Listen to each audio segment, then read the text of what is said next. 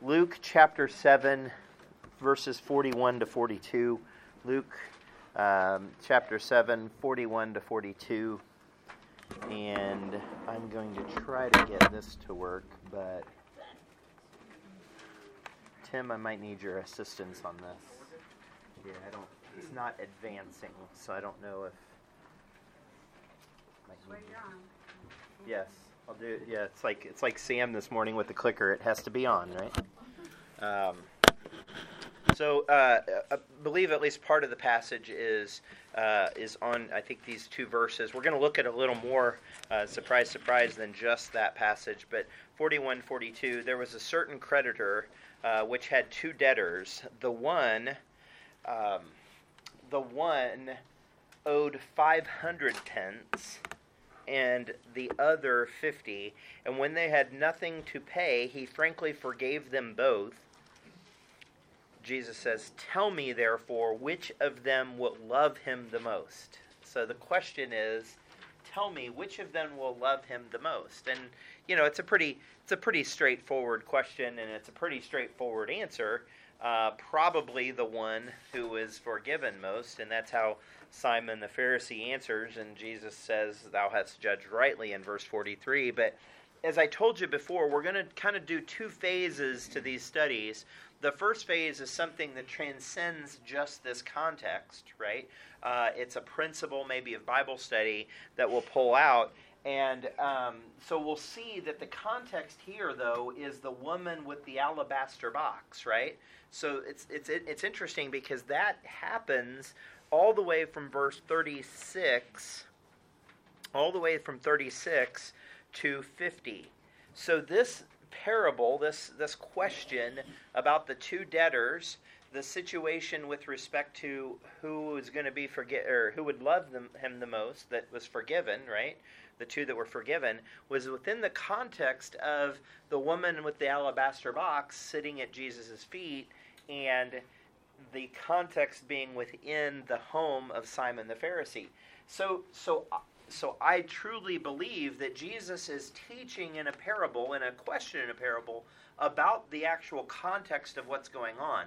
The Pharisee or the woman who's been, uh, you know, that's that's uh, anointing his feet uh, with the oil uh, and and drying, uh, you know, with her uh, washing his feet with her tears and drying it with her hair. So Jesus is creating a comparison and a contrast. Okay even this specific parable, the specific question is there's two. One knows 500, one knows 50, they're forgiven, right? There's a contrast. It's and, and this is just a quick aside. This is different than the account in Matthew 26 and Mark 14. Okay? Some commentaries will overlay this. I believe that there was a second event where a woman is, uh, in fact, uh, blessing the Lord by anointing him. That is in preparation for his death. And I believe this is a different context. Different things are said. Different. Um, there, there's just a lot of a lot of things different. I, I could be wrong. I will try to always admit uh, when when I'm drawing conclusions on things. But I believe that these are two different accounts: the Luke seven account versus the accounts that do correspond or correlate in Matthew 26 and Mark 14. So, um, what we have here, look back all the way in verse 36. And one of the Pharisees desired him that he would eat with him. Now, it's interesting that he's called a Pharisee, and he went into the Pharisee's house and sat down to meat. And behold, a woman of the city, which was a sinner, uh, when she knew that Jesus sat at meat at the Pharisee's house, brought an alabaster box of ointment and stood at his feet behind him, weeping and began to wash his feet with her with tears, and did wipe them with the hairs of her head, and kissed his feet, and anointed them with the ointment. Now when the Pharisee which had bidden him saw it, he spake within himself. So he didn't even actually speak out loud. He spake within himself, saying, This man, Jesus, if he were a prophet, would have known who and what manner of woman this is that toucheth him, for she is a sinner. It's interesting. She's, he's projecting onto her that she's a sinner, but he is not because of his his Pharisaical position, I guess, um, and because of what she did. Evidently, her sins are worse than his. And Jesus then says, answered and said unto him, Simon, I have somewhat to say unto thee. And he saith, Master, say on. We see the parable of the two, uh, the two debtors and the creditor. Jump down to verse 43. And Simon answered and supposed that, uh, and said, I suppose that he to whom he forgave most, right, the 500, thou hast uh, judged rightly, Jesus says. And he turned this is really interesting, and we'll, we'll, we'll, explore this more in a few minutes. But he turned, Jesus turned to the woman and said unto Simon, Seest thou this woman? So, literally, again, a question within this context. He turns and looks at the woman, but he's continuing to talk to Simon and says, Do you see this woman? I entered into thine house, thou gavest me no water for my feet, but she hath washed my feet with her tears and wiped them with the hairs of her head. Thou gavest me no kiss, but this woman, since the time I came in, hath not ceased to kiss my feet. My head with oil thou didst not oint, but this woman hath anointed my feet with ointment. Wherefore I say unto thee, her sins, which are many, are forgiven, for she loveth much, or loved much. But to whom little is forgiven, the same loveth little. And he said unto her, Thy sins are forgiven. And they that sat at meat with him began to say within themselves, Who is this that forgiveth sins also? And he said to the woman, Thy faith hath saved thee. Go in peace. Amazing story. Amazing, amazing story. So, the first thing I want to point out that's kind of overarching, the thing that transcends this uh, passage is parallels so we looked last week, remember, we talked about questions are important in Scripture. When you're doing Bible study, comparisons and contrasts are very important, right? The book of Proverbs is loaded with contrasts and comparisons. As this is, so is this, or as this is, this is, is not like this, right? Tons of, in the wisdom books in particular, there's a lot of contrast. But there's a contrast here. You should have a gap in your in your uh, in your notes and I want you to, for a moment, and you can do this with the person maybe sitting next to you, or you can do it by yourself. I want you to look at the woman who is the sinner and the Pharisee, and on one column, you should put things that are the same. Okay? So on the one side, on the left side, I think you're going to put things that are the same, right? I said comparison, yeah. Mm-hmm. Comparison means they're like each other. So on the on the left side, I want you just to jot some notes look back through the passage. What do you think is the same? And the contrast is what is different. Okay, so go ahead and take a few minutes to do that.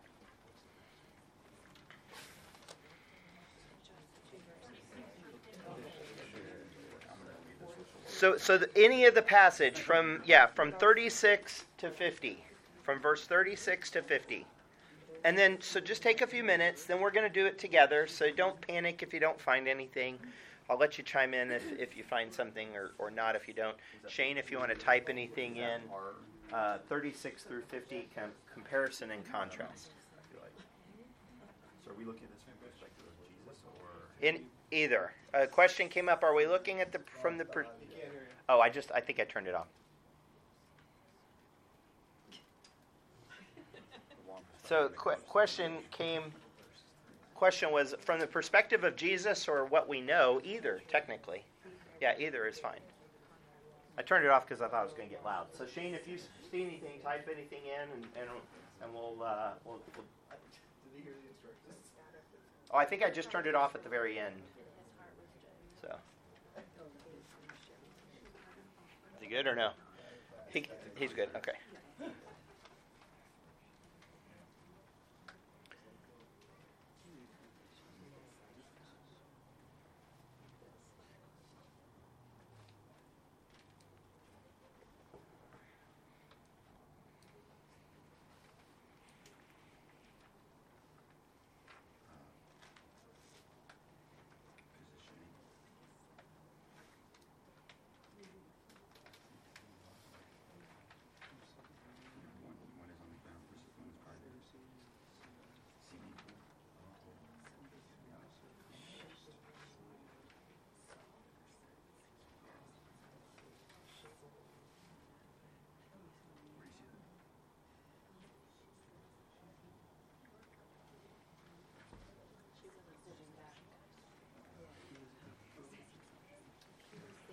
So a couple more minutes. Comparisons on the left, contrasts on the right.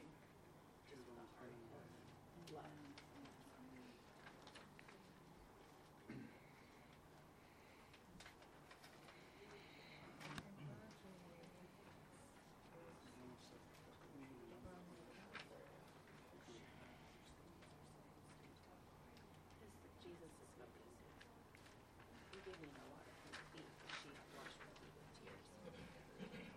He gave me. And it's okay to even draw some conclusions from it. It's all right to to not just do exactly what's in Scripture, but if you're drawing some conclusions, that, that that'd be good as well, or acceptable maybe.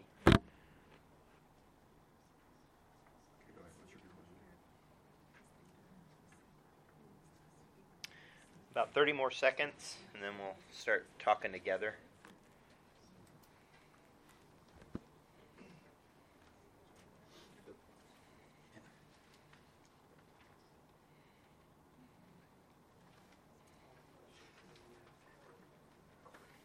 Yeah, I know you do. I'm your dragon, right? She, she touched you, right? Your little dragon finger. Okay, so I'm going to put up. Um, so so at this point, I'll have you stop, and I won't say pens down because or pencils down because you're welcome to write some of the things that your your colleagues, your brothers and sisters in Christ, your your peers have also seen. I'm going to put a few things up here, but I don't uh, suspect that it's a comprehensive list. So on the comparison front, I put that both knew Jesus, right? I mean, it's just kind of a, a little bit of a duh. One, the Pharisee invited him to the house, right? And the other, the woman knew at least enough of him to, to approach him. They were both defined as a, as a sinner uh, somewhere in Scripture, right? They're not, even though the Pharisee may not see himself as a sinner, and we can put that as on the contrast here in a minute, but they are both sinners. They both desired to be with Jesus, kind of in different ways, right?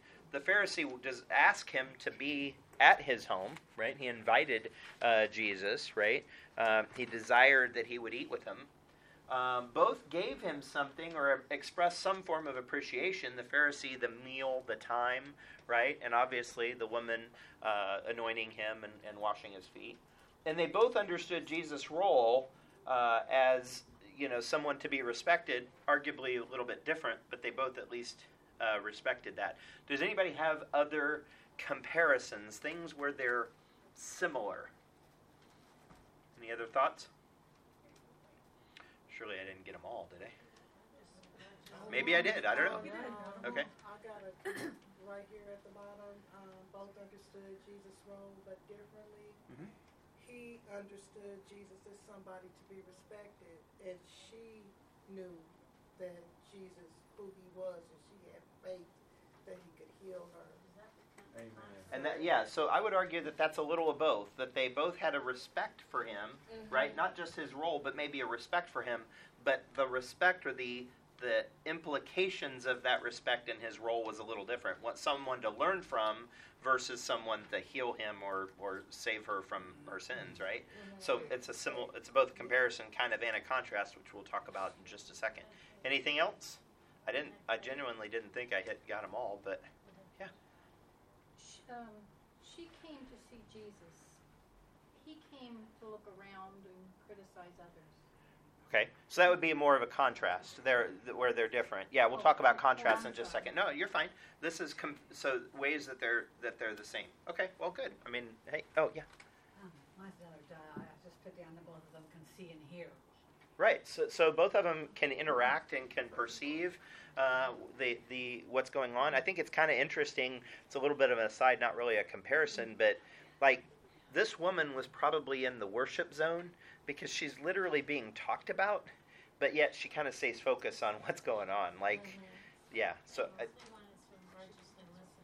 Right. Right. right. That's kind of like some of the things you Mhm. Did I see another hand, Tom? Was that? Yeah. One less uh, forgiven.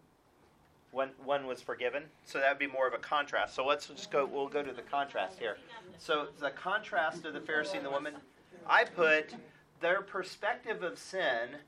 The Pharisee saw sin as a detraction, a reason not to come to Jesus.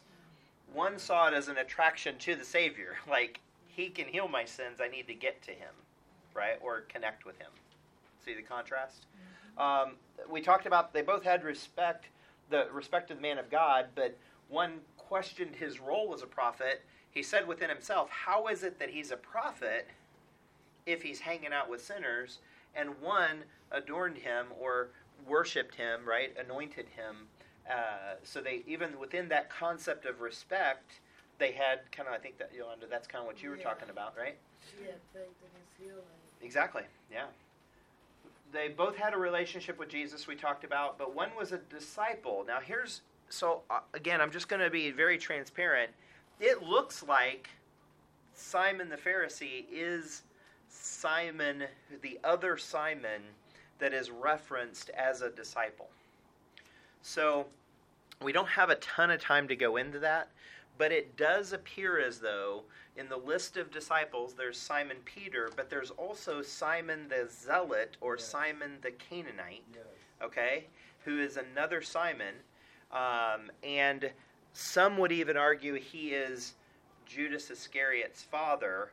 That I think is a, is a bridge too far for me. At least I didn't see enough. But there is reason to believe that this Pharisee is a a follower or will be a follower of Christ as a disciple. Okay, even though he has this kind of twisted view, right, of of of the sinner and the relationship, right. But one was arguably a disciple, the the Pharisee, and then one was a follower. She was not.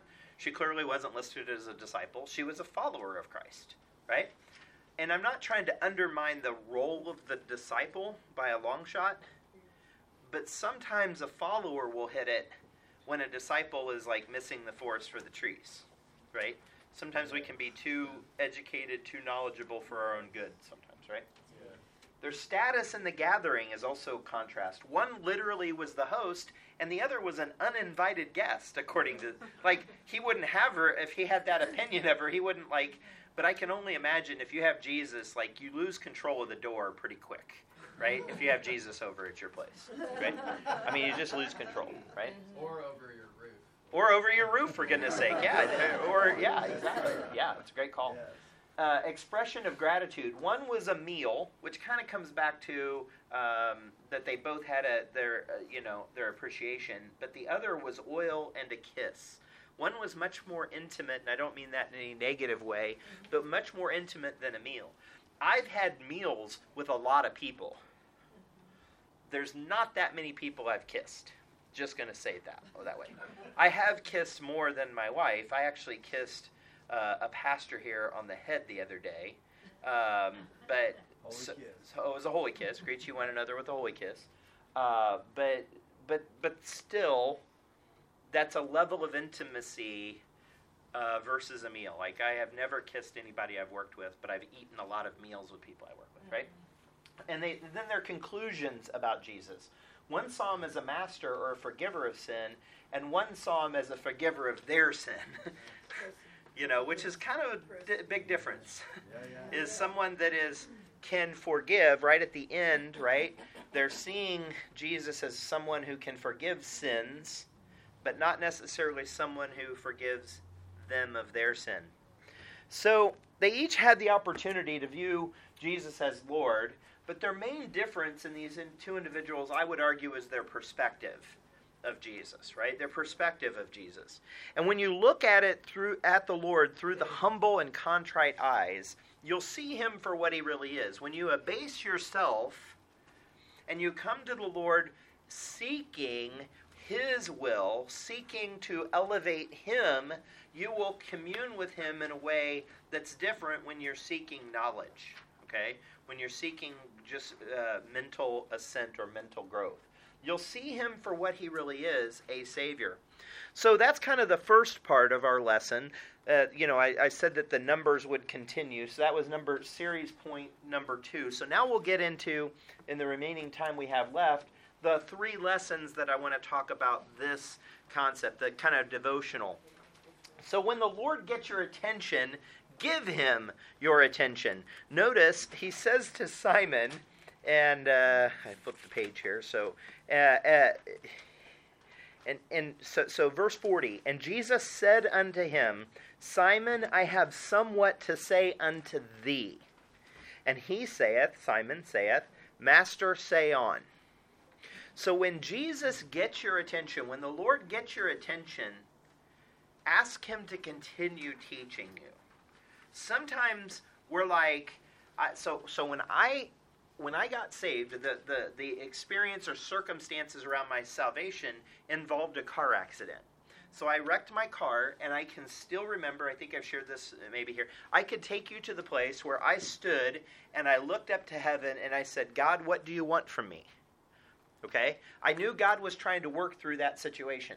He had been preparing me. I, uh, you know, just we don't have time to go into all the details, but I knew He had been preparing me.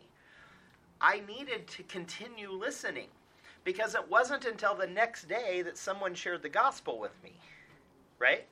I could have, and how many people do we know who God rattles their cage and they're down for listening, but then 24 hours goes by and they're out. That was yesterday. I was just an emotional basket case then. I wasn't, I was, you know, I needed Jesus yesterday, but I don't need him today. But when he gets your attention, I would encourage you to say, say on. Yeah. say on.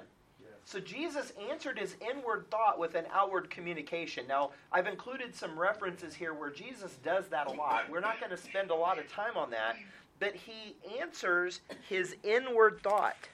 Notice in verse 39, when the Pharisee spake, or I'm sorry, no, when the Pharisee which had bidden him saw it, he spake within himself. This man, if he were a prophet, would have known who and what manner of woman this is that toucheth him, for she is a sinner. And Jesus answers him, which is amazing wording, by the way. Jesus is verbally answering what he has thought, and he Jesus does this a fair amount. In Luke 5, he perceived their thoughts and answered them. Luke 6, he knew their thoughts and said to the man, right? Uh, now, when Jesus knew that they were desirous asking him, he said, Do you inquire among yourselves what I've said? Uh, right? So he can look beyond the sound, he can look into the heart and pull out that inward thought. Uh, and answer it with an outward communication. And notice it's interesting because he says, Master, say on. This is a different word than Lord. You know how I know it's different? Because it's spelled differently right? Oops. so it's not. It, so ye call me master and lord. I mean, there's even another reference in John 13, master and lord. Simon the Pharisee is not calling him lord. Right. I would argue that the woman, by her actions, is calling him lord. Yes. Right? He is saying, "Teach me, teach me. I need to understand." As compared to need to commune, I need or worship right? So master is not the same as Lord. And Jesus is, uh, directs his personal, very personal education. Now, obviously, Jesus knows what he's doing. I'm not in any way, shape, or form second guessing that he's teaching everybody in the moment, right? He does that a lot, and we'll see that as we go through the study. But he is speaking directly to Simon and says, I have somewhat to say unto thee. And notice, verse after verse. Again, I was doing this just kind of for completeness. I say also unto thee. Jesus said unto him, Verily I say unto thee, Verily I say unto thee, arise, take up thy bed. Uh, when he talks to uh, t- um, uh, to uh, I can't remember her name. Um, I can't remember the, the, the. I thought he had. Anyway, he says, I say unto thee, arise. And in Luke 4, I say unto thee, arise. It even continues, uh, I say, he said unto him, Verily I say unto thee. Jesus in, in John 3 to Nicodemus, Verily, verily, I say unto thee. Uh, Jesus answered, continues again with Nicodemus, I say unto thee. Verily, verily, I say unto thee. This is not just nice uh, nomenclature, nice wording. This is very targeted education, very targeted communication to the person that needs to hear it. So when the master, when the Lord gets your attention, your response should be say on. Speak to me, Lord. How do you want me to respond? And sometimes he'll do it in a setting like this. He'll do it in a small group. He'll do it in, in, in, in big service, if you will. He'll do it in different ways, but you need to have that approach. Lord, I would argue Lord, because not just Master, but Lord, say on in my life. Don't stop teaching me. Grow me. So, our second lesson. Our second lesson. His love is not conditional, but ours can be. The whole point of the parable is there's one that's forgiven 500 pence, one that's forgiven 50 pence. Who loves the most? Which would imply, I mean, this is Jesus talking. It's pretty straightforward. The implication is we can love him differently. Right? He even continues, and um, in verse 43, and Simon answered, I suppose that he to whom he forgave most, and he said unto him, Thou hast rightly judged. Jesus reinforces, like, I don't feel like there's any, like, drawing of any conclusion here. Jesus is reinforcing that our love to the Lord can be conditional, and one of those conditions can be what we're saved from. I have met some people who have really been saved from some bad stuff and they really love the Lord because they get what he did. Now, here's the here's the nice thing. If you like like I did, I mean I got saved when I was 17 years old. I hadn't done too much bad stuff. Like I don't have that testimony of you know having lived, gone off to college, experimented with any and everything, right? I didn't have this testimony where where I had all of this baggage, but I did know I was a sinner. And at the end of the day, I know that he saved me from all of my sin and the fact that he saved me actually saved me from future sins. Not to say I'm perfect, I still sin, but he saved me from things that I hadn't yet experienced, right? right? Hadn't done yet. Amen. And so that perspective is really important. That perspective, because our love, in fact, can be conditional. So you manifest your love through obedience and action. Very clear passages in John 13 and 14. By this shall all men know that ye are my disciples, if ye have love one to another. If ye love me, keep my commandments. And Jesus answered and said him, If a man love me, he will keep my words. You show, show your love through obedience and action and keeping his word. But what's interesting is it's a one way street logically. If you love him, you will keep his words and his commandments. But just keeping his words and commandments doesn't necessarily mean you love him. Okay? It's a one way logic flow. You cannot, you, it's possible that someone who, who follows him, that's how people will know. Okay? But it's not a guarantee. And this passage, I would argue, is, is the key. The Pharisee was all about keeping the commandments, but he didn't actually love the same way this sinner woman did, right? So your love can be manif- or you manifest your love through obedience and action, but you cannot manifest your love only through actions. Right? Yeah. The more you do doesn't necessarily mean the more you love. But the more you love, the more you'll do. Right. And I know I joked last week and it's just it's you know I joked last week about the doctor said that Michelle could still do the dishes right after she, but but I don't think aside from maybe that water bottle a couple of things you've not done any dishes since you've got home right so Praise the Lord. I don't even know where that comes from like like old cartoons or something but anyway I have tried to support her serve her she's not wiped the dog's feet this week, despite the like. I don't think you've done anything significant. That's not, I don't think you've done anything significant to help the house this week. But like we have tried to take that off of her. We did that because we love her. But doing that is just a facet or just a view of the love that we have for her. It's not the love. Right? You tracking? So it's really important that you cannot only manifest your love through actions. Because look, in 1 Corinthians 13, the passage about charity, the passage about love, the passage about ministry uh, from, from a heart of, of love, though I bestow all my goods to feed the poor, to feed the poor, and though I give my body to be burned and have not charity, it profit, profiteth me nothing.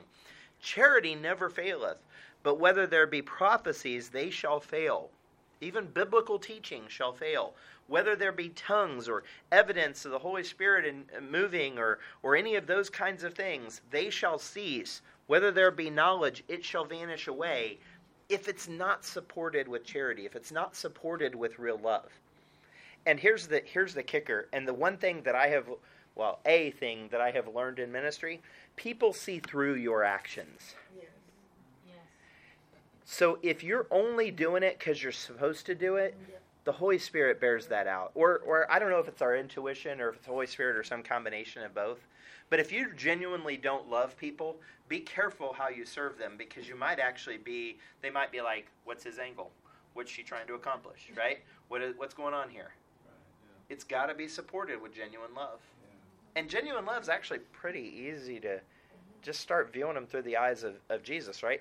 View yourself as that sinner who found the Savior and wants to connect other people to it, it, it to Him, it's it, or to the salvation. It's it's not a, a, a difficult concept, really. So, lesson three: don't miss what is in front of you. Don't miss what's in front of you. And I think this is really this is really cool because what's right in front of him? The woman, right? The woman. And Simon answered and said, I suppose, in verse 43, that he to whom he forgave most, and he said unto him, Thou hast judged, rightly judged. And he turned to the woman, I touched on this, and said unto Simon, Seest thou this woman? So now the, the question again gets real targeted. He's looking at the woman and says, Do you see this woman? Well, I mean, yeah, Jesus, she's right there. How can I miss her? She's washing your feet. We're talking about her. Like, I, you, you, you responded in my to the to the thought I had in my heart about her. Like, of course I see her. Like, I know that you know that I know that you know that I know is going on here. Like, we all know that she's the focus, but Jesus still articulates, "Do you see her?" A few years ago, one of the leaders in our organization did a presentation at our company function, and it still resonates. He's been gone for several years, and it was, I see you. I see you. And you know how validating it is to people in a work environment just for them to know that their work is important? I see you. I see your value you bring. I see your value as a person. I see you. Jesus is literally saying, Do you see her? She's a, a true rep, the representation of the washing of her sins. She hath washed my feet with tears and wiped them with the he, with the hairs of her heads. She's giving back that action because she knows he can save her from her sins. Whether she's saved already at this point or not, uh, we could split hairs and have that debate and have a, a doctrinal, um, you know, uh, you know, sit down and, and thumb wrestle over all that. What I do know is that she knows he's the Savior. She knows he's the Savior, and she's giving back or giving, maybe even forward, acknowledging his lordship. And it's a representation of her appreciation for the relationship. This woman, since I, t- I came in, hath not ceased to kiss my feet, which was interesting because she positioned herself in the right spot to receive him in this dude's house that she wasn't welcome in. Like, I can't even kind of wrap my head around how that happened other than Jesus is, like, there are things, right? They, they, they, they say the best way to get your house clean is have somebody call and say, I'm on my way over because you'll clean more in five minutes than you will in, right? Right? You'll get more done in those five minutes. Like, everything's clean, right? I can only imagine if you said, Hey, Jesus, would you come have a meal? And Jesus is like, Yeah then there's a lot going on. Like I said before, you're going to lose control of the door. There's going to be people. There's going to be, you know, like I can only imagine. But like from the minute he sat down, this woman was on him with respect to worship. And that is just amazing to me. She didn't belabor it. She didn't she was like doing it in light of knowing who Jesus was and what he had to, to offer her. I just think it's, it's, it's a true appreciation. And then representation of his lordship in her life. And this, this woman hath anointed my feet with ointment. And I think it's interesting because this is why, in part, why I think it's different than the other two anointings in um, Matthew and Luke. Because Jesus is very clear. He's referencing that she's anointing him uh, to in those passages to his death, right? And and I, again, it could be, but I just don't think it's the same. Here, she this is all focused on her relationship with Jesus, understanding His lordship, right? And so um, it brought me honestly to to you know. So you see these three. You know, when the Lord gets your attention, give Him your attention. Don't don't just take it for a second. Oh yeah, God was trying to do something, and then then I, I walked away from it. His love is not conditionals, but ours can be, right? Based on how we view him. And, and do we see the woman? Do we see what's going on in front? And and I think I included uh, on your on your notes uh, the the lyrics from CeCe Winans' Alabaster Box. I was going to play it, but it's it's actually a fairly long song. But notice, um, and I won't read all of this, but um, notice the second kind of second stanza, I guess. I can't forget the way life used to be. I was a prisoner to the sin that had made had had me bound. I spent my days, poured my life without measure into a into a little treasure box that I thought I'd found, until the day when Jesus came to me and he healed my soul with the wonder of his touch. So now I'm giving back to him all the praise he's worthy of. I've been forgiven, and that's why I love him so much and that literally, I think, captures what's going on here. I think she did a wonderful job. I don't know if she wrote it, I know she performed it. A really good job of encapsulating this woman with the alabaster box, her perspective of his lordship. And what an amazing contrast to the Pharisee who who's like, I want you to be with me. I want you to eat with me, and I want you to teach with me. Teach me, Master. I want you. To, I want to understand what you understand, and yet he's missing the entire relationship, the intimate relationship that he can have. So I'd encourage you, if you don't know that song, Google it. It'll pop right up. I would encourage you to listen to it. To whom much is forgiven, they will love the much. Let's pray. Lord,